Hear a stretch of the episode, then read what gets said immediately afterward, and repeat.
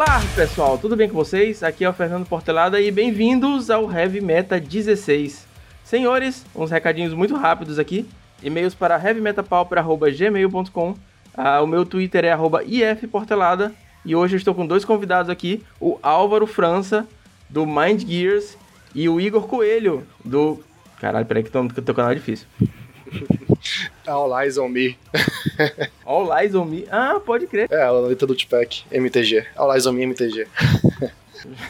Exatamente, eu não vou cortar isso, ficou sensacional. All Eyes on Me, MTG, do canal do YouTube. Fala aí um pouquinho de vocês, galera. Ah, beleza, meu nome é Igor Coelho, sou de Brasília. É, tenho 26 anos. Comecei a jogar Magic faz uns 3 anos e curti muito esse TCG. Já jogava TCG há muito tempo atrás, mas o Magic eu achei um TCG mais completo que eu já joguei. Meu, meu nome é Álvaro, Álvaro França, eu sou criador e único editor por enquanto do, do blog Mind Gears. É, eu comecei com esse blog aí mais com a intenção de é, escrever para jogos de estratégia no geral, né? Mas eu acabei focando muito no, no Magic agora porque é o único jogo que está me dando tempo para jogar de verdade, de acompanhar. É, eu jogo Magic desde 1998, então eu tenho 22 anos aí de Magic nas costas. Comecei lá na época que estava lançando Saga de Urza, mais ou menos, né? É, mas como as coisas aqui no Brasil eram um pouco atrasadas, aí a loja da minha cidade também era cidade do interior, eu sou de Campos Goitacazes, que é interior do estado do Rio. É, lá as coisas chegavam um pouco tardias, né? Então, é, minha, meu primeiro contato com o Magic foi com, com quarta edição, que era uma edição que a única edição que tinha vendendo na loja que era da minha cidade. Eu tô aí morando agora em Goiânia, Goiás, eu, mas eu nasci lá em Campos, que é no interior do Rio de Janeiro. Morei na capital do Rio durante um tempo também. Conheço bastante gente lá. É, comecei a jogar Pauper aí mais ou menos uns 8, 9 anos atrás.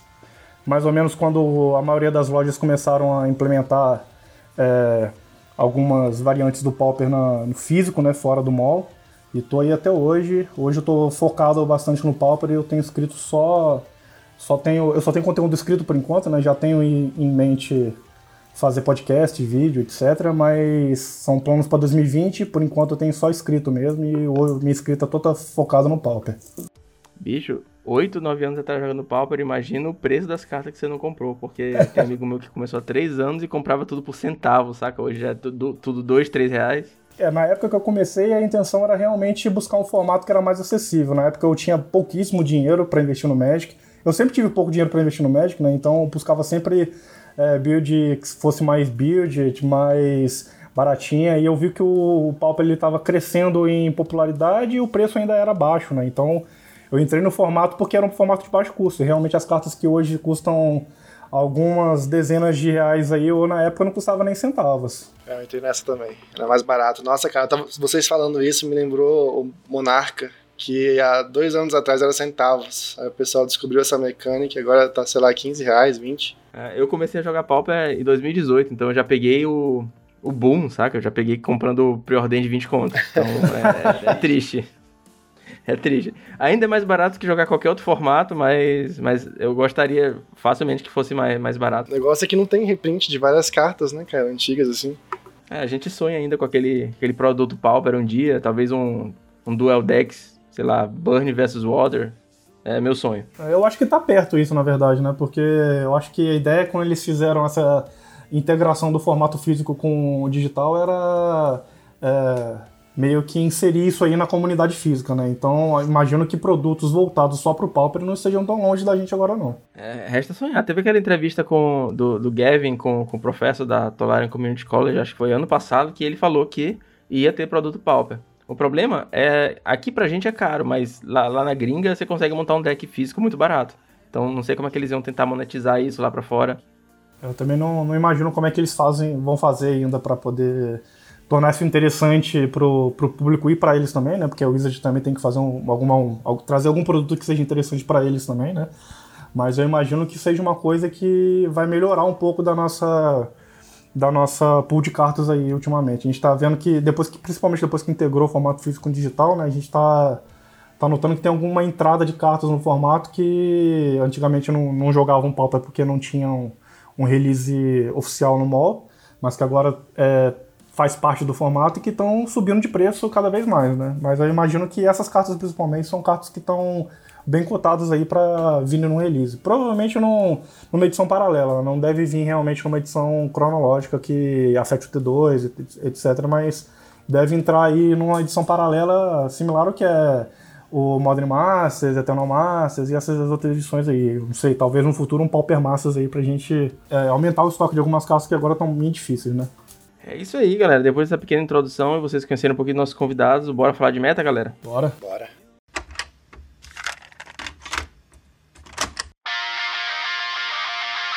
Pauper Challenge do último dia 15, foi o domingo. A gente não teve mais tanta surpresa. O top 8 formado por basicamente três decks com Affinity entrando de safado. Boros Bully campeão. Qual a opinião de vocês sobre esse meta, esse top 8 aí do último challenge? Nossa, top 1 e 2, né, Boros Bully. E teve um bocado de fada ali, eu acho que o Bully se aproveitou muito bem disso. Eu acho que é, o meta tá meio que traba trabalhando já para uma convergência que já está se construindo do, desde o banimento de, do Arcons Astrolabe até agora, né? A gente está vendo aí que está crescendo bastante o número de URs no formato. É, pelo próprio resultado do último Nacional Pop que a gente viu aí, apesar de ser um evento físico que tem um pouco de divergência do, do mal, a gente já viu que o deck tem um potencial muito bom. É, a inclusão de Tragic Lesson foi muito boa no, no baralho, eu acho que isso aí deu um gás na lista que estava um pouco tava um pouco por baixo enquanto o GSK ainda estava dominando. Mas é, eu acho que agora o meta está trabalhando um pouco mais na, naquele ciclo do o R, Boros com o Stomp Tron e fazer esse, esse giro da roda aí. Quando o Tron começar a dominar um pouco mais do, do metagame, os URs e os Stomps dão uma segurada. O Stomp até um pouco menos agora, porque o Tron tem essa a mecânica do Ephemerate com, com o Dignitário. É muito fog, né? É, é muito fog, então os agros é, não, acabam não se aproveitando tanto assim do fato do Tron ser um pouco mais lento. É, mas o, o, R ele consegue lidar bastante com isso e o match assim não é extremamente favorável pro R, mas é um, um match que dá para jogar pau a pau. É diferente de você jogar com agro que tem absolutamente zero respostas para para um loop ele, que o cara pode fazer e ser recursivo todo turno. E agora o, o R também tá com o seu próprio loop, né? Muita gente jogando de Mystic Santuário. A gente teve dois decks com Mystic Santuário no top 8. Foram três URs, mas dois usando. E a gente tava falando até com o Igor um pouquinho mais cedo em off, a gente vê que é uma build um pouquinho voltada para jogar contra Tron, né? Que tem ambas tem exclude de main deck, quatro exclude de main deck, e é uma carta que joga muito contra Tron. Você consegue anular uma ameaça rápido, assim, um Drifter, que vai dar vantagem de carta e comprar carta Assim, a carta se recicla. Nossa, Scud é, é, um counter sensacional contra Tron. Eu acho que dos counters o Scud é o melhor, porque é o card, é, o que manda na match é o card advantage, né? Então exclude é um counter que vai tirar um Mudrifter seu, vai tirar um Lamog, um, uma wall e vai te dar um draw ainda e ficar à frente em um draw é bastante coisa nessa match. Sem contar que no R também o Exclude ele tem a diferença de que ele consegue dar counters que a fada não consegue, né? Porque como a curva do Tron é um pouco mais alta, 4, 5, 8, quando é no caso do Lamog, a fada fica um pouco fora do, fora do, da curva ali. Ela consegue tipo pegar um prisma, pegar um mapa, às vezes mais bem acertado para evitar a curva colorida ali do Tron. Mas o Scrooge acaba, acaba conseguindo pegar essas cartas que são problemáticas para o R no, no, late game e que o R realmente fica dependendo muito da counter spell do Deprive para poder tipo bater em cima do, do que realmente pega para ele ali no, no jogo mais longo, né? A fada pega Ephemerate também, né? E uma coisa curiosa no R Scratch é porque agora que eles estão usando quatro Miscreants e a Fairy Sea, além das Miscreants, então ele consegue curvar bem essas fadas, anulando um prisma e depois anulando flickers, porque a quantidade de fadas parece que aumentou no deck, né? Antigamente não era esse tanto de fada. É, os decks estão jogando com menos, com menos Delver, né? Pelo que eu tô vendo, e aqui é um, um fator um pouco diferencial no match contra Tron você ter lá um drop 1 para encaixar o ninja no 2 é bastante, bastante requisitado na match. Mas em compensação eles estão jogando com essas, essas cartas de drops menores e são fadas também, né? Então dá uma, uma segurada bastante no, no efeito da Spell Stutter. É, nenhum deck do top 8 tinha Delver. A gente tem mais para baixo na lista alguns, alguns URs com Delver, mas os três UR que fizeram top 8, nenhum deles tá rodando com Delver. É uma carta que particularmente eu não consigo abrir mão. Eu, eu gosto muito do, do Delver, pô, é sensacional. Mas vamos ver o que, que o meta se desenrola aí, se, se de fato a versão dominante vai ser esse o R Fadas ou se ainda vai ser uma coisa de algumas semanas a galera adaptar para mais uma lista. fora um pouquinho dos bullies e do, do dos, o R feio, o R fadas, a gente teve dois Trons no top 8. E é, chocando um pouco as pessoas, a gente teve um Tron bichão, né? O Temur Tron. Temur Tron. E o Tron, Snow White Tron, aquele Tron do Milovbo, que joga com, com os bichos brancos, o...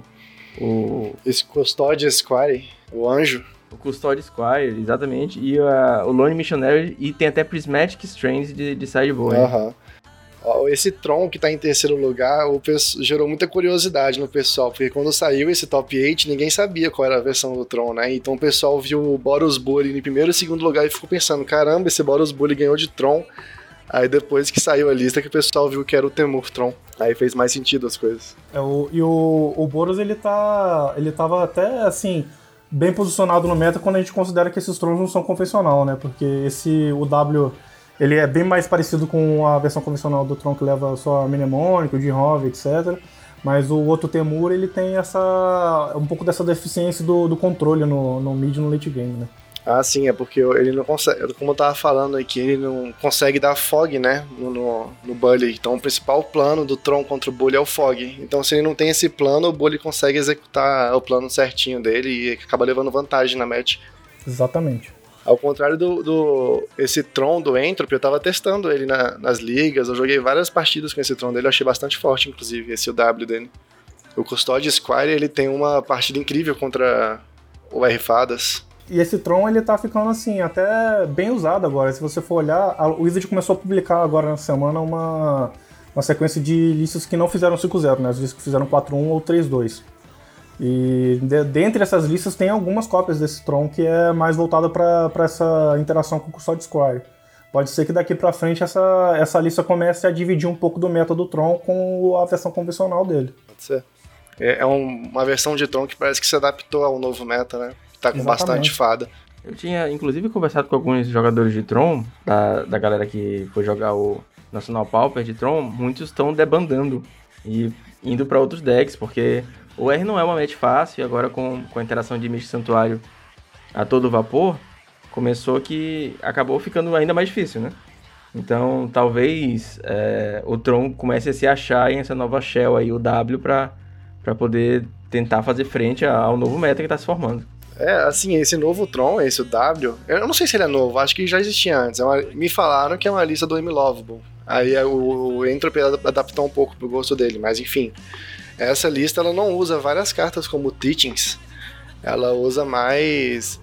A Kentrip que ela usa, acho que é Deep Analysis, e o resto é um monte de criatura de valor. Aí ele vai jogando, ele vai cuspindo valor em cima do R Fadas e o R Fadas não consegue aguentar o tanto de valor que esse, que esse Tron joga. Ele sobrecarrega o, Fadas. E ele tem acesso ao, ao loop também para lidar com os outros agros, né? Então ele joga com quatro Dignitary, joga com 3 Ephemerate, 3 Ghost Flicker, então, a, apesar da ausência da, do Moment Spice, que é o que segura às vezes o match ali contra os agros que são mais rápidos, tipo Stomp e Affinity, ele ainda consegue se virar bem, ganhando vida, fazendo um jump block aqui ali, e consegue no late game locar você de novo com o Sony Horn. Ele tem a ausência de Moment Spice, mas o Lone Missionário vai segurando a partida até ele conseguir curvar o, o do o rinoceronte. Finalizando o top 8, a gente teve um Affinity. Vocês acham que foi muita habilidade do jogador ou é um deck que pode voltar a aparecer aí nos próximos dias? Cara, eu, eu gosto de Affinity, velho. Eu acho que é, uma, é, um deck que sempre tá ali botando medo em você, sabe? Você nunca, você nunca tá seguro contra uma Affinity, velho.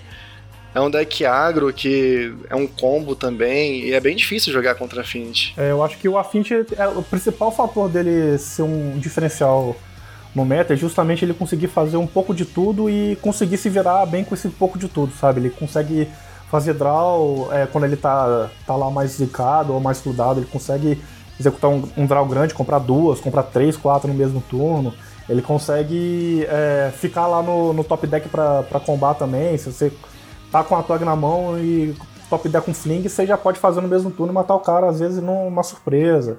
Ele consegue fazer o agro mais rápido também, largar uma, uma mão mais ofensiva no início do jogo e só bater. Eu acho que ele tem acesso a bastante coisa e o fato dele ser multicolorido também dá um acesso a um side muito bom. O meu problema com a Affinity é que eu acho que ele só joga quando ele não está sendo tão esperado. Se de repente o Affinity virasse o deck número 1 lá no Goldfish, acho que ia demorar uma semana e todas as cores iam ter hate para ele. O azul ia estar tá com a null de side, o branco com Fragmentalize, ia ter Ancient Grudge, Gorilão. E aí todo mundo ia, ia conseguir passar por cima. Ah, é verdade, é um deck que apanha muito pra hate, mas assim, se tu tá jogando de Affinity, tu tem que ter ciência que você vai é, jogar contra esse hate, né? Tu tem, tem que estar preparado contra esse hate. Assim, é que nem Boros é, contra Boggles, ou, ou W Auras. GW Auras. Você joga de GW Auras, você sabe que vai ter muito hate, então você tem que se preparar para esse hate. Eu acho que quem tá jogando com esses decks aí estão geralmente preparados para esses hates, né? É normal. É, o Affinity, assim como o Bunny, né, ele tem essa característica meio Glass Canyon, que é, um, alguma, uma carta em específico no site pode simplesmente acabar com o seu plano de jogo inteiro. Mas é aquela, é aquela coisa, quando esse deck fica muito sumido, acontece esse efeito surpresa aí, né? Que o, o cara tá lá jogando, tá vendo que o meta não tá tendo muito afinte, o cara que provavelmente participou do challenge jogou algumas ligas durante a semana, viu que, tipo, o número de afintes era muito menor, apesar de que nas ligas as pessoas jogam com decks mais rápidos e acaba que no challenge ele escolhe outras ligas, mas o cara que tá acostumado no metagame que não vê afinte, ele vai jogar esperando que não encontre nenhum também. E aí ele às vezes joga com side meio desguarnecido contra afinte, pega um de cara e aí o afinte consegue se aproveitar disso. O Bunny acontece a mesma coisa, né? Ele fica lá meio dormente no meta um tempinho e vira e mexe aparece dois, três no top 8 de surpresa. Verdade, é bem assim mesmo. Até, até IRL jogando na loja, jogando campeonato, campeonato físico, é assim. De repente, aquele jogador que faz três meses que não pega o burn aparece e passa o carro em todo mundo. Exatamente. Finalizando um pouquinho a parte de meta, a gente tem fazer uma leitura rápida aqui dos decks que, que foram mais jogados. O Burn foi mais jogado do campeonato com 11 players jogando de Burn. Em segundo lugar veio o Bully com 10 e o Tron com 9 players. Só que dentro do top 32, o deck mais jogado acabou sendo o R, com 6 players dentro do top 32. Exatamente.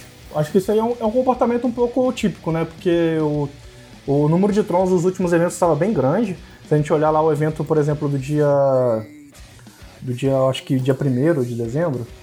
Foi no dia 1 de dezembro, teve o playoff, né? É, no, no mall, e aí tinham. O, o Tron foi o segundo deck mais jogado. Tinha 16 é, cópias do Tron de 124 plays. O deck mais jogado foi o Boros Monarca.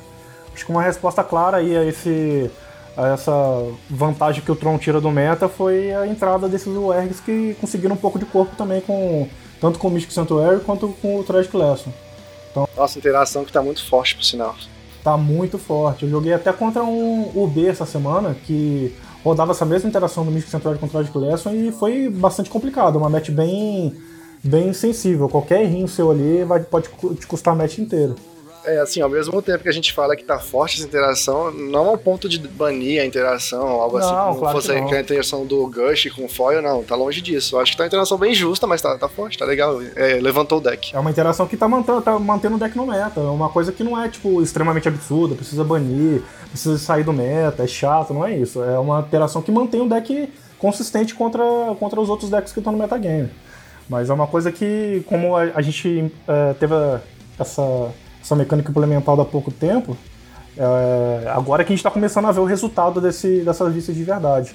Então acho que isso aí foi uma resposta meio clara. Aí o Tron, o, o, os, últimos, os últimos resultados também indicaram que o, o R-Scred estava bem no meta, então foi uma, foi uma coisa que, assim, é, eu não esperava que tivesse tantas cópias do R-Scred no top 8, mas eu já esperava que alguma tivesse lá. Falando nessa questão de dominância, tem outro assunto que eu queria tratar hoje também.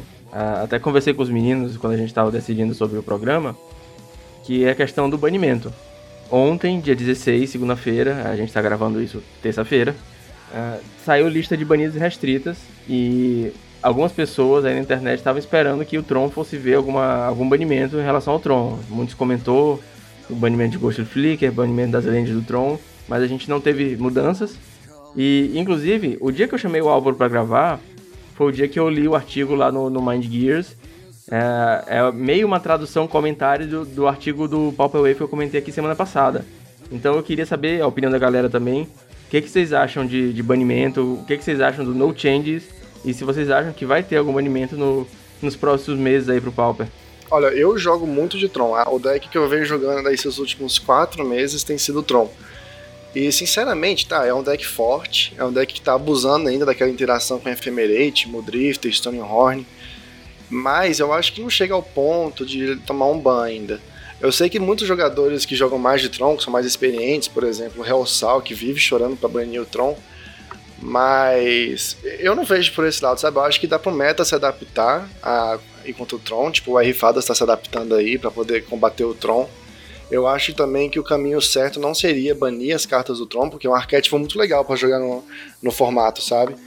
E eu acho que de repente criar mais cartas para combater o, o Tron, umas cartas verdes mais fortes de repente, eu acho que esse seria por aí o caminho mais certo. Não, não banir o arquétipo ou algo que enfraquece ele. Mas também não ficaria triste se banisse tipo Ephemerate ou Flicker.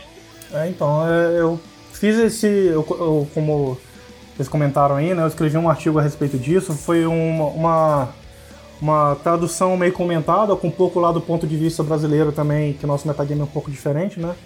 Sobre é, essa questão de banir ou não banir. A Wizards já está há um tempo já com essa mesma esse mesmo critério para banimentos, né? Que ele olha para os números, olha lá e ver se tem um deck que tá dominando muito. Se o deck passar daquele número lá, é sinal que ele não tá saudável pro formato, e aí é um ban certo numa, que, numa carta-chave do baralho, né? E eu acho que não pode ser muito assim. O Pietro comentou isso no, no, no artigo dele no Papel Wave, e eu fiz o, o comentário reforçando o que ele falou também no meu artigo que os banimentos eles têm que começar a acontecer com uma visão mais, mais longa do, do formato, uma visão de longo prazo. Não adianta você banir uma carta hoje querendo tirar um, um deck que teoricamente é prejudicial ao formato se você não sabe ou não está considerando como que o formato vai ficar depois desse banimento. Acho que se você bane uma carta hoje para levar o metagame para um estágio que é igual ou pior do que o que está hoje, eu acho que não, não, vale a pena, não é, não é sentido. Mas aí o, o que tanto o Pietro comenta lá quanto eu comentei também, é que a Wizards ela não está muito preocupada com o Pauper hoje, ela está mais é, olhando para o formato para apagar incêndio, por assim dizer. Né? A comunidade dá uma chorada, grita, o Alex Zuma, que é um dos é, caras que ficam mais à mostra nessa questão de chorar por banho, etc., são, é um cara que está sempre comentando de banimentos em praticamente todos os artigos dele. Ele também já, já, já cantou um ban pro, pro Tron aí.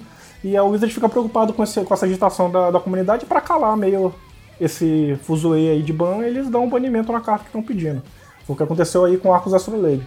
Eu não sei se ainda não consigo decidir bem claramente se o Arcos Astrolabe ele realmente era tóxico pro formato ou se era uma carta que podia ficar, ficar mais um tempo para esperar o formato se adaptar. Eu acho que agora com essas interações do Mythic Sanctuary com algumas das instantâneas que a gente está vendo aí, Project Lesson, The Private, etc Poderia dar uma mexida no baralho também, mas eu acho que estava cedo para executar esse banimento. Esse banimento foi executado aí com esse mesmo critério, era tipo para meio que calar a comunidade mais do que para realmente trazer um formato que seja mais interessante. Acho que o Igor falou aí muito bem de, de trazer coisas pro, pro formato que ajudem a combater o meta, eu acho que é o caminho que a gente deveria, que a Wizard deveria trilhar agora, né? Lançar cartas que realmente são interessantes para o Pauper, não só para os outros formatos que já são, já são é, corriqueiros para a empresa.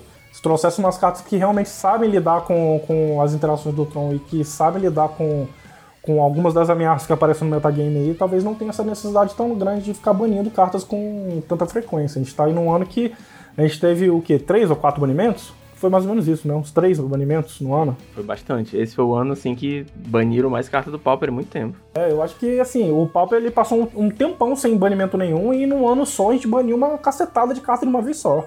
Só lá na Blue Monday foram três, né, que acabaram em, meio que é, respingando em três, quatro arquétipos diferentes. Foi, foi uma, uma coisa que não acontece no Pauper, nunca aconteceu em momento nenhum. Já aconteceu, assim, de banir uma carta que é extremamente problemática, tipo o Peregrine Drake era na época que ele, que ele jogava no, no Pauper. Mas, assim, várias cartas seguidas é uma coisa que nunca aconteceu. Eu acho que essa mentalidade aí de, de bans é uma coisa que está se aplicando no Pauper de uma maneira muito errada. Eu acho que isso aí está até sendo aplicado com quase os mesmos quesitos nos outros formatos. Porque a gente está vendo aí que tem os outros formatos também estão recebendo tantos banimentos quanto o Pauper hoje. É isso que eu falo, esse, esse ponto que você tocou em quebrar um arquétipo por conta de um banimento, por exemplo, esse bando Ghost, Daisy Probe que teve, ele acabou praticamente com o arquétipo do Killfind, né? Que era um arquétipo super legal e acabou matando a pool de muita, muita gente aí no, em casa, porque também acabou com o Bedelver, né? Que era um deck. Tudo bem, tem o Bedelver ainda, ele tá rastejando aí, mas não é a mesma coisa que antes, né? Mas, assim, aí por isso que eu fico com receio de banir alguma coisa do Tron e acabar com o arquétipo Tron, sabe? Eu, eu acho difícil, mas é uma possibilidade. Eu ficaria muito triste em perder mais um arquétipo, porque o, que o Find era um dos decks que eu mais gostava de jogar com. E agora eu tô gostando muito do Tron também. Então, se eles matarem os meus dois arquétipos que eu mais gostava, eu, ia ficar bem, bem frustrado assim com o formato. Então, acho que eles não deviam seguir esse, essa linha de pensamento, até porque muitas outras pessoas devem pensar assim, né? Por exemplo, quebrou também o Tribe, né? O W Tribe. Nossa, quebrou muito, muitos decks aquele banimento do Daisy Gush Probe. E eu ia ficar muito triste se eles seguissem essa, ver essa vertente aí de novo, de banir as cartas, quebrando arquétipos e desanimasse o pessoal mais do que animasse. Eu acho que a perda dos, dos combos no formato foi uma coisa muito prejudicial, inclusive, porque hoje a gente vê aí que praticamente o único combo de verdade que a gente tem no formato é o W Tribe, ele não é um, um arquétipo que tem muito jogo, né? Como o metagame fica muito ali em volta dos mid-ranges dos contras, o W Tribe fica muito engessado. Então, acho que a gente tem um, um, um, formato que não tem um combo ali para controlar os outros tipos de arquétipo é, é, complicado. E ter quebrado os dois arquétipos que combo que mais jogavam na época, que era o W e o Zet Blitz, eu acho que foi uma foi uma coisa, além de precipitada, foi uma coisa bem prejudicial pro formato. Mais prejudicial se tivesse deixado as cartas no formato. É, daí você vê a ascensão do Tron aí, que teve depois, e cara, você fica pensando, será se esse banimento não sei, cara, porque o que o Find e o W Tribe, eles tinham uma match muito boa, né, contra o Tron. Eles meio que paravam o Tron no meta. O, o próprio Monou morreu também por causa disso, né, por, por um tempo, até relançarem a Medical Sanctuary, descobrirem esse loop de Deprive e Tragic Lesson, o mundo tava meio embaixo. E são os decks que, que acabam parando um pouco o Tron, né? Então você vê o Tron agora em alta, de repente foi reflexo desses banimentos aí. A, a linha temporal foi mais ou menos. O Tron jogava, saiu lá é, o banimento saiu as cartas pro, pro B Delva, que na época é, não tinha o foil ainda, o foil foi, recebeu um downgrade.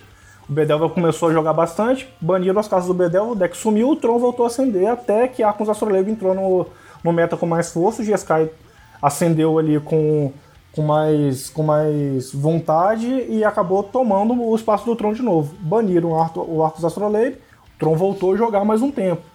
E a gente vai ficar nesse, nesse jogo de empurra, assim. É, é, vai deixar o, o, Tron jogar, não vai deixar o Tron jogar. Vai deixar o Tron jogar, não vai deixar o Tron jogar. Acho que se banir agora o, qualquer coisa do Tron vai ser para realmente trazer um malefício pro formato. Eu acho que assim, o formato ele tá muito concentrado nos controls no Tron. Acho que isso poderia realmente dar uma divergida. Mas eu acho que se lançassem cartas melhores, ou fizessem downgrade em cartas que hoje não são Pauper, seria mais, é, mais interessante pro formato do que simplesmente banir a carta do Tron e tirar ele do, do metagame. A minha opinião sobre banimentos é bem conhecida. Eu sou contra banimentos, assim, para mim é o último recurso que você tem que usar. É uma coisa muito agressiva, porque como o nosso jogo é físico, isso impacta de uma forma, é, assim, inimaginável em, em, todo mundo que joga, que joga o jogo, que tem as cartas, que tem o material, né? Não é como se você pudesse fazer um patch, nerfar uma carta, mudar alguma coisa então não tem como pegar o papelzinho e a Wizard não tem mais a, a errata que ela tinha antes, que ela simplesmente mudava o texto de uma carta e você tinha que aprender que o texto novo não era aquele que estava escrito no papel. É, o Power Level errata que eles chamavam. Sobre adicionar novas cartas ao formato, para todo Alex Zuma existe um Travis Norman. Eu gosto muito do artigo desse cara, ele tá falando sobre Pauper de vez em quando. E todo artigo dele, ao contrário do Uma, não é falando sobre tirar cartas do formato, é sobre adicionar. Então ele já teve um artigo que ele falava sobre Painlands, que defendendo o uso de Painlands, aquele land raro, um downgrade dela para comum. É um artigo vale muito a pena ler, eu vou deixar até esse aqui na descrição. E o último artigo dele ele falou sobre cinco novas cartas que poderiam receber downgrade, cartas incomuns que poderiam virar comuns, né? Criaturas em sua maioria, cinco criaturas para o Pauper. Esse aí eu já discordo um pouquinho mais, porque tem, tem, tem realmente umas cartas muito fortes. Ele falou até do, do Monastery Swift Spear, né? Que joga no Burn Modern. Mas é, é sempre legal a gente ver pessoas pensando um pouco diferente.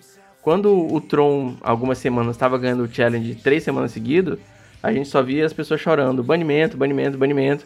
E aí foi só dar um pouquinho mais de tempo pra galera respirar, que já tiraram o Tragic Lesson ali da pasta, botaram do lado do Mist Sanctuary e o R voltou para balancear um pouco mais as coisas.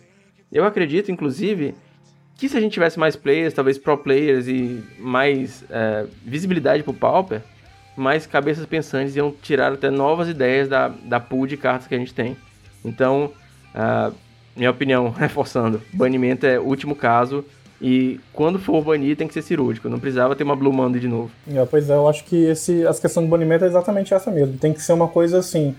Em última instância, quando não tem mais nenhuma coisa a se fazer no formato, não tem como mais fazer downgrade de carta, não tem como mais lançar nada, aí sim executar um banimento. Acho que executar o banimento do jeito que a gente está executando agora é praticamente tampar o sol com a peneira, né? Porque a gente corta um problema para nascer outro. É uma hidra. Cada problema que você corta nasce em dois. Então não adianta a gente ficar executando esses esses esses banimentos tão assim com pouco critério, né? Porque o critério que eu uso de é número, como o Pietro falou lá, eu falei no meu artigo também, número só não basta, porque você seguir só número às vezes é incoerente, que é o que está acontecendo agora, a gente faz banimentos baseados em números, mas não tem coerência nenhuma, porque a gente sai de um estado do meta e volta para um estado que é igualmente ruim ou pior até às vezes em alguns casos. Então acho que a gente fazer downgrade de cartas ou lançar cartas novas, eu acho que vai ser o melhor caminho. Principalmente fazer downgrade, principalmente em terrenos, inclusive. O Eli há pouco tempo fez um artigo falando sobre algumas cartas que podiam é, receber downgrades, falou, falou dos, dos, terrenos do formato, e no finalzinho ele fez uma pesquisa com uma lista de terrenos que hoje não são pauper, mas que é, poderiam ser. Aí ele questiona lá os jogadores que, que leram o artigo dele se eles concordam que aquela carta recebe receber downgrade vai ser boa pro formato ou se eles discordam disso. Acho que isso aí é, seria o, o melhor caminho. O, o, acesso a cores no Pauper hoje é um pouco difícil, né? Talvez isso seja uma característica do formato mesmo, eu posso estar enganado.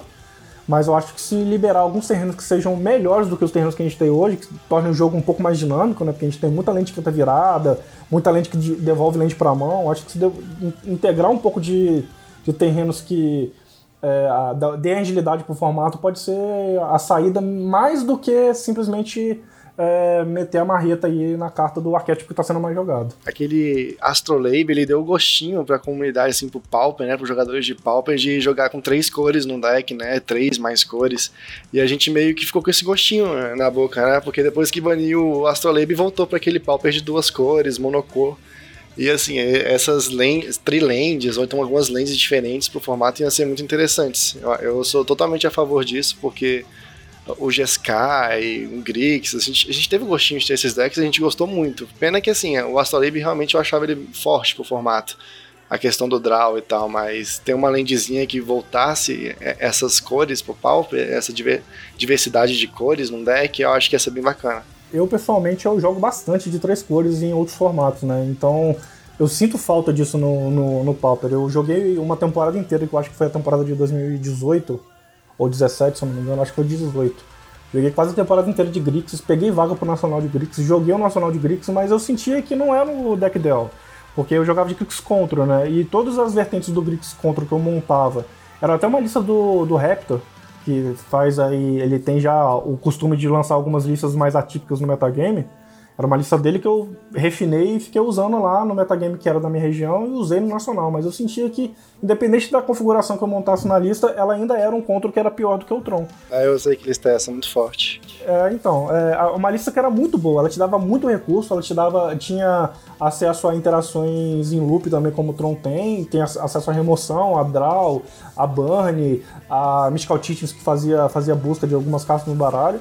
Mas infelizmente ela era mais lenta que o Tron, não adiantava, porque ela ainda era uma lista que tipo, tinha um monte de lente que entrava virada, um monte de boss land, e era uma coisa que deixava o jogo mais lento. Independente da configuração que eu montasse o baralho, ainda era um control que era pior do que o Tron. Então se a gente tivesse um pouco de acesso a, essas, a esses terrenos que é, facilitassem a geração de, de, de cor em uma colopada de pelo menos três cores, eu acho que isso aí seria, seria muito bom pro formato. Principalmente no caso do, daquelas lentes que eu acho que era de cans, que eram lentes de três cores, né? Que eram as lentes do, dos clãs de clãs, é, que era tipo é, Monastério Místico, que são lentes que entram viradas, mas geram três cores diferentes. Essas lentes aí, se elas é, viessem pro Pauper, eu acho que seria uma, uma inclusão muito boa pro formato e ajudaria bastante, principalmente esses decks que são é, os contras que tentam abusar do, de uma terceira cor e os agros que tentam que hoje não abusam de uma segunda cor porque a deficiência de, de terrenos é muito grande. É, com certeza. Imagina um Stomp com vermelho, você tendo acesso a Flaring Pain no site. Pois nossa. é, cara. O Stomp eu acho que seria o deck que mais ganharia com a inclusão de, de uma cor, um deck agro, né? Que mais ganharia com a inclusão de uma cor, porque o acesso ao vermelho num deck verde é uma coisa tão clássica do Magic, sabe? A gente vê isso aí desde os primórdios do jogo, em todos os formatos, em, todo, em todos os momentos, em todas as rotações, a gente sempre tem um deck que é vermelho e verde, que tem criaturas grandes, burns e remoções. É uma coisa que é sempre muito claro. E ainda tem acesso a essas cartas, como você falou, Flaring Pain, Red Elemental Blast, Pyroblast, sabe? E eu acho que isso aí é uma coisinha que falta no Pauper. Talvez seja realmente uma característica do formato não ter um acesso tão fácil a uma outra cor no deck agro ou uma terceira cor no deck, nos decks que são control e mid-range. Mas é, como a gente está num, num, estágio que a gente está vendo que precisa mudar um pouco do pensamento, o acesso a uma terceira cor ou uma segunda cor não é uma ideia ruim, não. No artigo do, do Travis Norman, ele comenta um pouco sobre os Treelands. Ele defende uma ideia e depois de ler eu acabei concordando que os Treelands lá de, de Kansas, de Alara, eles iam fortalecer decks mid-range e controle, no caso Tron, até o Boros para splash, splashar um Jeskai mesmo, mas eles não iam fortalecer tanto os decks agro, porque que a gente sabe que são fracos, são pauper, né? Por, e porque ele não ele entra tapado, então ele não ia dar velocidade que um deck agro precisa, um Gru, por exemplo. Uh, e aí eu botei até aqui no, no chat do Discord para vocês darem uma olhada, vou deixar na descrição também. É uma carta teste que sai naquele Mystery Booster que eles estavam fazendo na, nas convenções e tudo mais, e que parece que a partir de março vai ser vendido. É, o nome da carta é Noxious Bio, é uma, uma Dual Land Golgari, só que você vira, dá uma mana preta ou verde e ganha um Poison Counter. Se fosse dois Poison Counters, eu acho que essa land ia ser perfeita pro Pauper. Porque um deck agro não se incomoda de, de tal. No quinto turno você já usou, sei lá, 4, 5 vezes, você já tá querendo matar o cara. E um deck controle não vai conseguir ter tanto benefício dessa land porque vai abrir espaço para um Infect se tornar um deck dominante do formato, caso todos os Trons, caso todos os decks controles comecem a usar uma Poison Land aí. É uma ideia interessante, a Wizard já pensou nisso antes, visto que tem a test card no, no Mystery Booster, mas é, eu espero, de verdade, eu acho que o Pauper precisava era ter um pouquinho mais de diversidade nos decks, a gente teve esse gostinho com o Jeskai, como vocês falaram aí, teve esse gostinho com o Astrolábio, e quem sabe um dia a gente consegue aí de novo uma nova land para nossa pool de comuns. É, nos quase 10 anos de Magic, eu acho que eu, de Pauper no caso, né, eu acho que eu nunca fui tão feliz no formato como eu era quando eu consegui jogar com Arcos Astrolabe. Eu fiz várias builds diferentes, joguei um tempão com aquele Chromatic Black, que era um deck que era, tinha uma base preta bem parecida com o Mono Black, mas tinha acesso a outras cores para poder é, fazer uma uma, um counter aí com algumas listas em, em específico. Né? Tinha acesso a Weather Storm, tinha acesso a Scred, tinha acesso a as cartas brancas que faziam interação com Arcos Astrolabe na época lá. Acho que nessa época aí que eu tinha acesso a várias, várias ideias, que coisas que eu tipo podia realmente pensar, tirar da cachola e implementar que ia dar certo, foi a época que eu tava mais feliz no formato. Foi um formato novo, né, cara? Foram meses que a gente pegou um formato do zero e brincou com ele. Basicamente foi isso.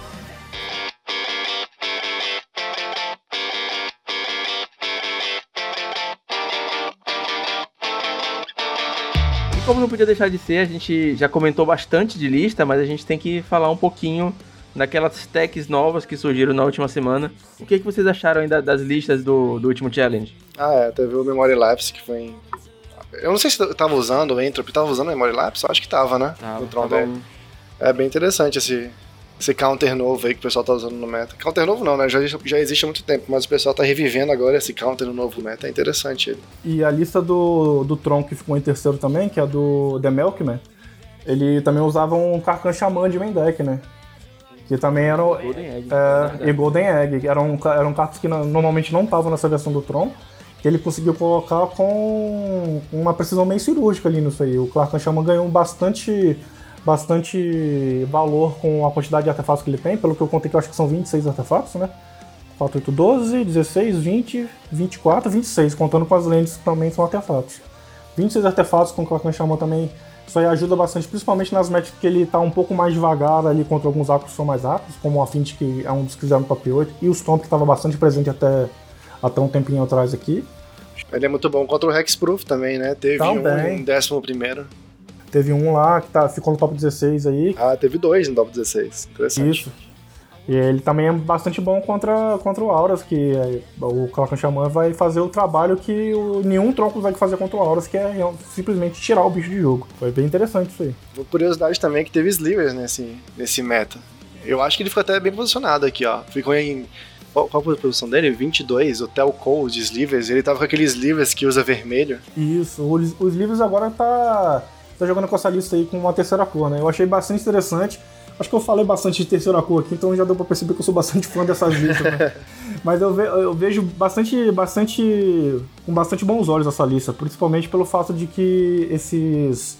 Esses flex que são vermelhos, eles entraram para corrigir uma deficiência dos livros que já tinha, né? Principalmente contra o Tron. Os livros contra o Tron ele simplesmente não fazia nada quando ele era alocado, porque o Tron matava, ficava lá locando ele para sempre e ele não conseguia mais bater. E aí entrou com esse, com esse Blade Back Sleeve aqui dá dano em jogador e dá dano em Planeswalker, que aqui no Pauper vai ser só em jogador, mas que já resolve aí um, um, dos problemas que o deck tinha contra o arquétipo que estava até há pouco tempo sendo mais jogado, que era o Tron. É, pelo menos no G1, né? Porque no G2 entra com o Hydroblast. Aí eu, eu não sei como é que ele faz pra jogar em volta disso. Eu também não sei. Deve, deve ser até por esse motivo que ele não foi tão longe, né? Ele chegou lá no top, no top 32, né? Ficou em 22, mas acabou não chegando muito pra cima. Eu acho que essa aí já é uma lista que é um, uma evolução da lista que que estavam testando até pouco tempo atrás, que era a lista do Caleb de do que ele chamou de Tuber Slivers, né? Que era só RG. Que usava lá o, o Genhide para poder acelerar as manas dele depois de fazer um lead ou depois de fazer um Windway, que facilitava ele castar todos, todos os livros que ele, que ele comprava no, no, na mágica de, um, de, uma vez só. E usava também esses fracos vermelhos, o que dava ímpeto o que, e o que dá dano no jogador. Dá provoke, né? Dá provoke também, então usava também esse que dá provoke, que também ajuda bastante contra outros arcos principalmente. Acho que da, das listas aqui desse, desse último challenge, essas foram as que mais surpreenderam, as que foram bem. Porque, olha, teve também é, Torch Resistance e Enchantment Prison, que é um deck focado em controle de encantamento, né? Mas eles foram ali no top 64, ficaram lá embaixo. Mas são, são decks legais também de se ver no meta. Esse Cantman Prison é um deck que eu tentei testar ele uma vez, mas eu não, não fui muito longe porque me faltavam cartas na época, eu não tive, não tive muito tempo para poder correr atrás. É, eu jogo o Pauper majoritariamente no, no, no, físico, né? Então, se eu não tenho a carta, eu não, eu não uso, mas eu tenho hoje quase praticamente a pool toda do, do formato. Algumas coisas assim de um decks que são menos jogadas eu, eu acabo não tendo. Nessa época eu tentei testar esse baralho e ele tinha uma ideia muito interessante, que era até uma ideia que era bastante boa para a época do metagame que eu, que eu tava analisando. E é um deck que eu acho que, que é, apesar de não ser um deck muito bom e que não, não lida muito bem com o metagame, é um deck interessante.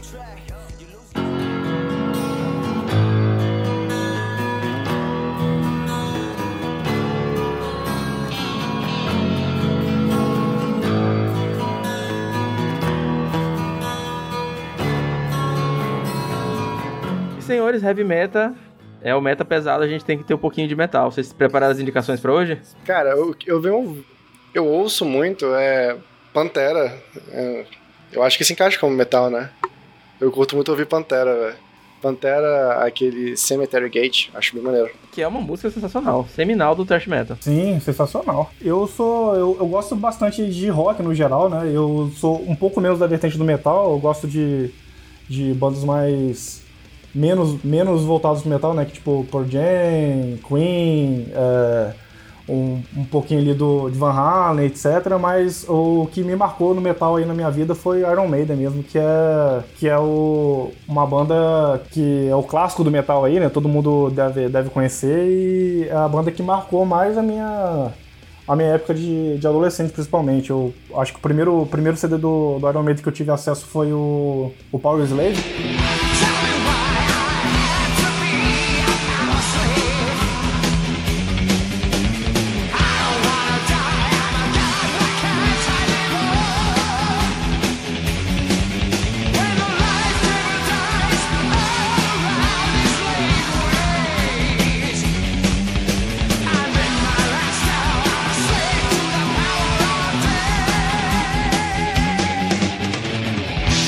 Apesar dele ter sido lançado lá em 1984, que eu não era nem nascido, eu só fui ter acesso a ele quando eu estava no ensino médio, que era lá em 2003, 2004 mais ou menos. É, foi um foi um, um, álbum que, assim, eu escutei praticamente o meu ensino médio todo. Foi um presente de um amigo na época que curtia mais, que ele falou: Não, cara, você tem que conhecer isso aqui, é bom, você vai gostar. E ele me empurrou lá o CD. Na época eu não gostava muito, fiquei meio deixei ele meio pegando poeira lá na, na, na estante durante um tempo, mas eu gostei bastante. Eu acho que o Power Slave tem ótimas músicas e é um álbum que marcou bastante aí minha, minha época de adolescente. Eu admito que quando eu era mais adolescente eu não gostava tanto de Iron Maiden. Eu comecei a gostar de Iron Maiden quando eu comecei a amadurecer e comecei a, a refinar um pouco meu gosto musical.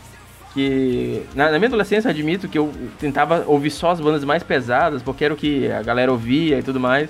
E o Iron Maiden tem uma parada mais melódica, as músicas têm mais significado, várias falam sobre história.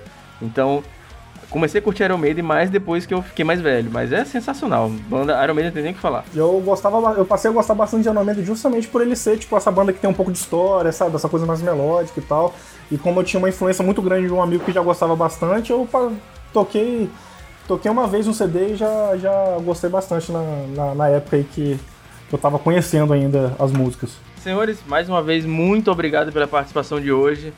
Foi um heavy metal sensacional, a gente teve bastante opinião aí. Vou pedir para vocês mais uma vez falarem um pouquinho do projeto, deixarem os links, deixarem os nomes e a gente vai botar tudo aqui na descrição. Obrigado pela participação mais uma vez. Eu sei que tá, é difícil a gente chegar do trabalho, ainda trabalhar de novo com uma coisa assim de graça, mas é porque a gente ama, a gente adora fazer conteúdo e passar um pouquinho de informação pra galera. Não, então, pô, que isso, cara. Desculpa nada, é conteúdo pauper nacional é sempre bom estar tá incentivando inclusive podcast, cara. Eu acho sensacional o podcast. E muito legal aí o trabalho que você tá tendo com isso. Pô, parabéns mesmo. O, eu tô criando um canal no YouTube agora, é All Eyes MTG. Eu tô postando umas gameplays lá mais é, de ligas, né? Eu vou gravando umas ligas e vou postando lá no, no Magic Online mesmo. E eu tenho jogado muito de Tron, então se vocês quiserem ver umas matchzinhas lá de Tron, de repente eu tô pensando em gravar também de Bully. É, dá um pulinho lá no, no canal, de repente você aprende alguma coisa nova, me dá um, um toque também sobre alguma jogada e tal. E é isso aí. Então, eu tô hoje com um projeto só do meu blog, né? É, www.mindgears.tk. Você vai ter acesso lá direto à página inicial. Hoje eu tô bastante focado em escrever só pro Pauper, apesar de que eu sou um amante de jogos de estratégia no geral, aí eu já andei escrevendo para outros jogos também. Hoje eu estou bastante focado só no Pauper, já escrevi alguns artigos lá e estou tentando fazer esse é, trazer esses artigos com, com mais frequência para a gente realmente fomentar um pouco dessa questão de produção de conteúdo no Pauper, que é muito importante para a gente aqui no Brasil. É, 2020 eu tô, já estou planejando fazer é, uns outros projetos paralelos com o blog, né? Fazer um podcast, começar a gravar uns vídeos também no MOL. É, eu pegar um pouco mais forte no mall agora que eu tô bastante engessado, bastante tempo que eu não, que eu não jogo. Mas o 2020 eu vou pegar com mais força, vou começar a fazer alguns vídeos e cola lá que vocês vão gostar. Sensacional, galera. Todos os links na descrição. Vocês podem deixar um comentário também. O Heavy Metal tá indo pro YouTube. Já faz duas semanas que eu tô colocando conteúdo no YouTube. Eventualmente vou botar os retroativos, mas vamos devagarzinho porque dá trabalho. E é isso aí. Muito obrigado, galera. Até a semana que vem. Valeu. Valeu.